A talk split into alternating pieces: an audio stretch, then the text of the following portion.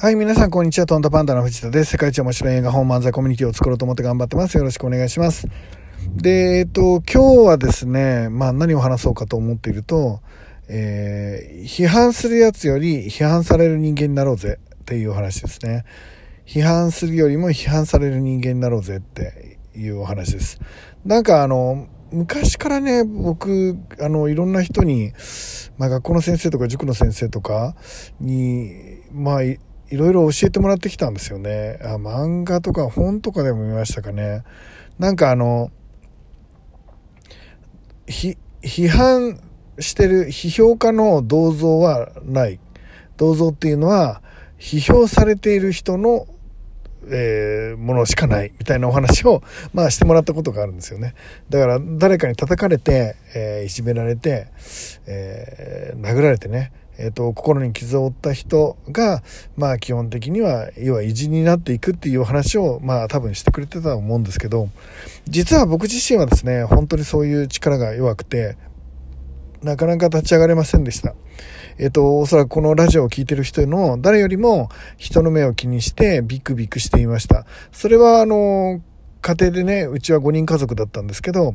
えー、両親と、えー、兄2人っていう、まあ、とにかく自分よりもパワーの強いやつが4人いるっていう場所で、まあずっと、あの、子供の頃過ごすことしかできなかったので、要はその強い人たちを腕力とかね、自分の権力で言うことを聞かすのはほぼ無理で、えっ、ー、と、その人たちの、え、今の心の動きをですね、幼いながらも見ながら自分をいいポジションに持っていくっていう方法しかなかったたんですね。なのでおそらく僕はその子供からの癖で、人の機嫌とかを今どんな風に思ってるかなってとかいうのを、まあちょっと見がちな、えー、性格になってしまいました。で、それがいい悪いっていうと、いい面も悪い面もあるんですけど、人の目をよく気にするっていう、まあちょっと悪く聞こえる面と、えっ、ー、と、人の心をね、えー、ちゃんと考えてあげれる人になった、みたいな、いい表現と、まあ両方あるわけなんですけど、で、その中で人の目を気にしてる人っていうのはね、やっぱなかなかな、あの、立ち上がることが難しいんですよね。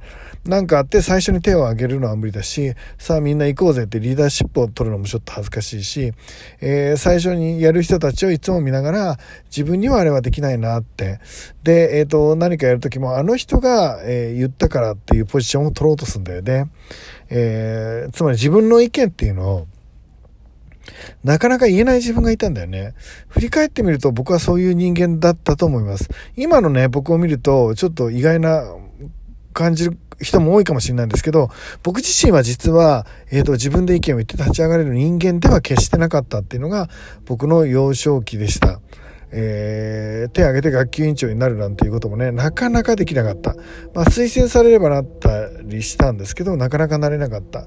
で、えっ、ー、と、小学校の頃からちょっとずつですね、勇気を持って手を挙げるようにしていった。なぜならば、周りの人たちがその手を挙げること自体がね、えっ、ー、と、人を成長させるみたいなお話をやっぱしてくれたんですよね。いろんな人に叩かれてる人が、まあ偉大になっていくんだよっていうようなお話をされて、今もそうです。なので僕は、よくね、えっ、ー、と、ああいう手を挙げてる人ってずうずうししい人だよね、みたいに言われるのは、えっ、ー、と、ちょっと違うと思っていて、えー、決してその人がずうずうしいわけではなく、震える心で、えー、もう今にも倒れそうになりながらも、えー、前に進もうと思って歯を食いしばって手を挙げてる人って多いんじゃないかなって思っています。で、あのー昔ね、えー、ダボス会議っていう世界賢人会議があって、その世界賢人会議は、まあ何、何週間、2、3週間にわたって、まあ世界中の、あのー、トップの人とか、まあ学者さんとかね、頭の人たちがみんな集まって、えー、みんなで賢人会議をするわけですね。で、ある会場でですね、まあいっぱいいろんなところで、えー、イベントがあるんですけど、ある会場ではアフリカの大統領が、えー、パネルラーになってですね、えー、貧困撲滅みたいな話を、まあ、舞台の上でされてたんですね。その時アフリカの大統領が、今、えー、アフリカではですね、1日に、ちょっと正確な人数忘れましたけど、400人の、えー、子供たちが、えー、マラリアで亡くなってる。つまり蚊で亡くなってるっていうことですね。なので、えっ、ー、と、その子たちを救うために、カヤを、えー、アフリカにプレゼントしてほしいので、カヤを買うお金を今回は募金させてもらえばということで、やってまいりました。みたいなことを、あの、パネラーであるアフリカの大統領が言うんですよね。で、皆さん、あの、会場の外に募金箱があるので、ぜひ募金してください、みたいな感じね。その時、一人の女性が会場からですよ。全く関係ない。会場から手を挙げるんですね。で、手を挙げて、今、その女の人は勝手に立ち上がって叫び出すんですね。えっ、ー、と、すいません、みたいな。私、えー、ちょっと正確な金額忘れましたけど、その蚊帳を買う、要はマラリアで亡くなっちゃう子供たちのために、えー、100万円寄付しますって言って、その女の人が宣言するわけですね。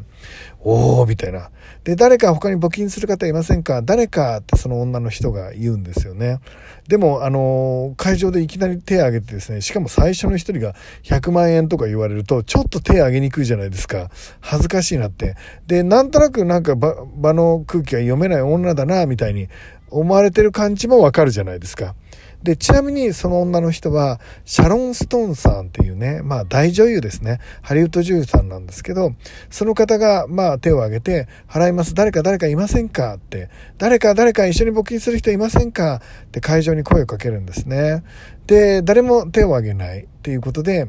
それで、えっ、ー、と、進行しようと思ってですね、司会の方が、えー、止めに入ったりするんですね。あの、シャロン・ストーンさんありがとうございますと。えー、ただ募金はね、この大会期間中に、えー、募金していただければ構わないので、えっ、と、明日でも明後日もね、会場の外でもあの募金箱ありますし、明日以降でもなんか振り込んでいただければそれでいいので、え今日きっかけにですね、あと、アフリカを助けるための募金をお願いしますみたいなことを司会の人が言ったら、シャロン・ストーンさんが続けんですね。今大統領が、えー、1日にね、400人の子供が亡くなっていると言いましたと。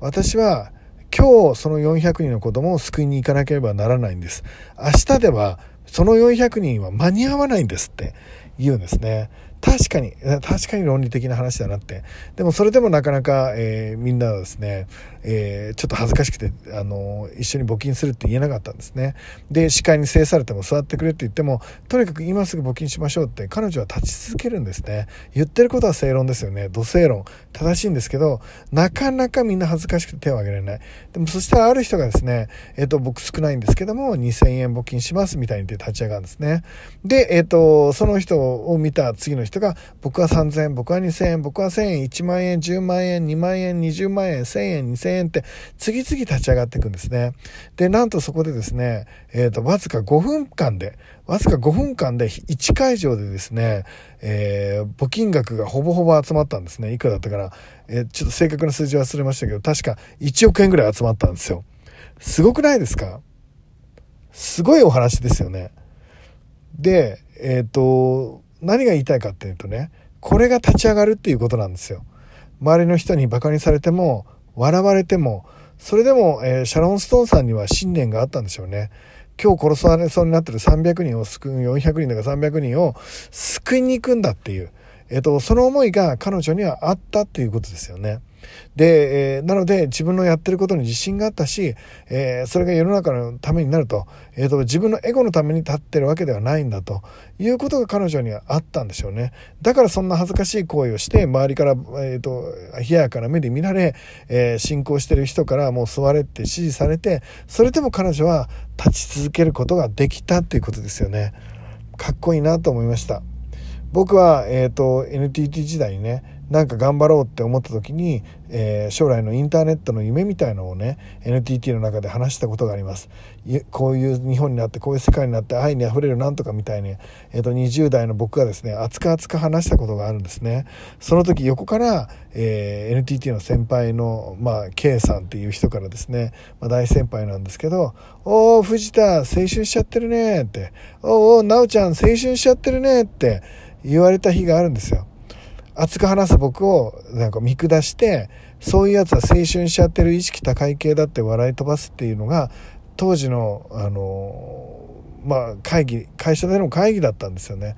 僕はすっごい恥ずかしくなって、顔が真っ赤になって、熱く話したり、熱く夢を実現しようと思って発言することってダメなことなんだって思ってね、えっと、その時座ってしまったのを覚えています。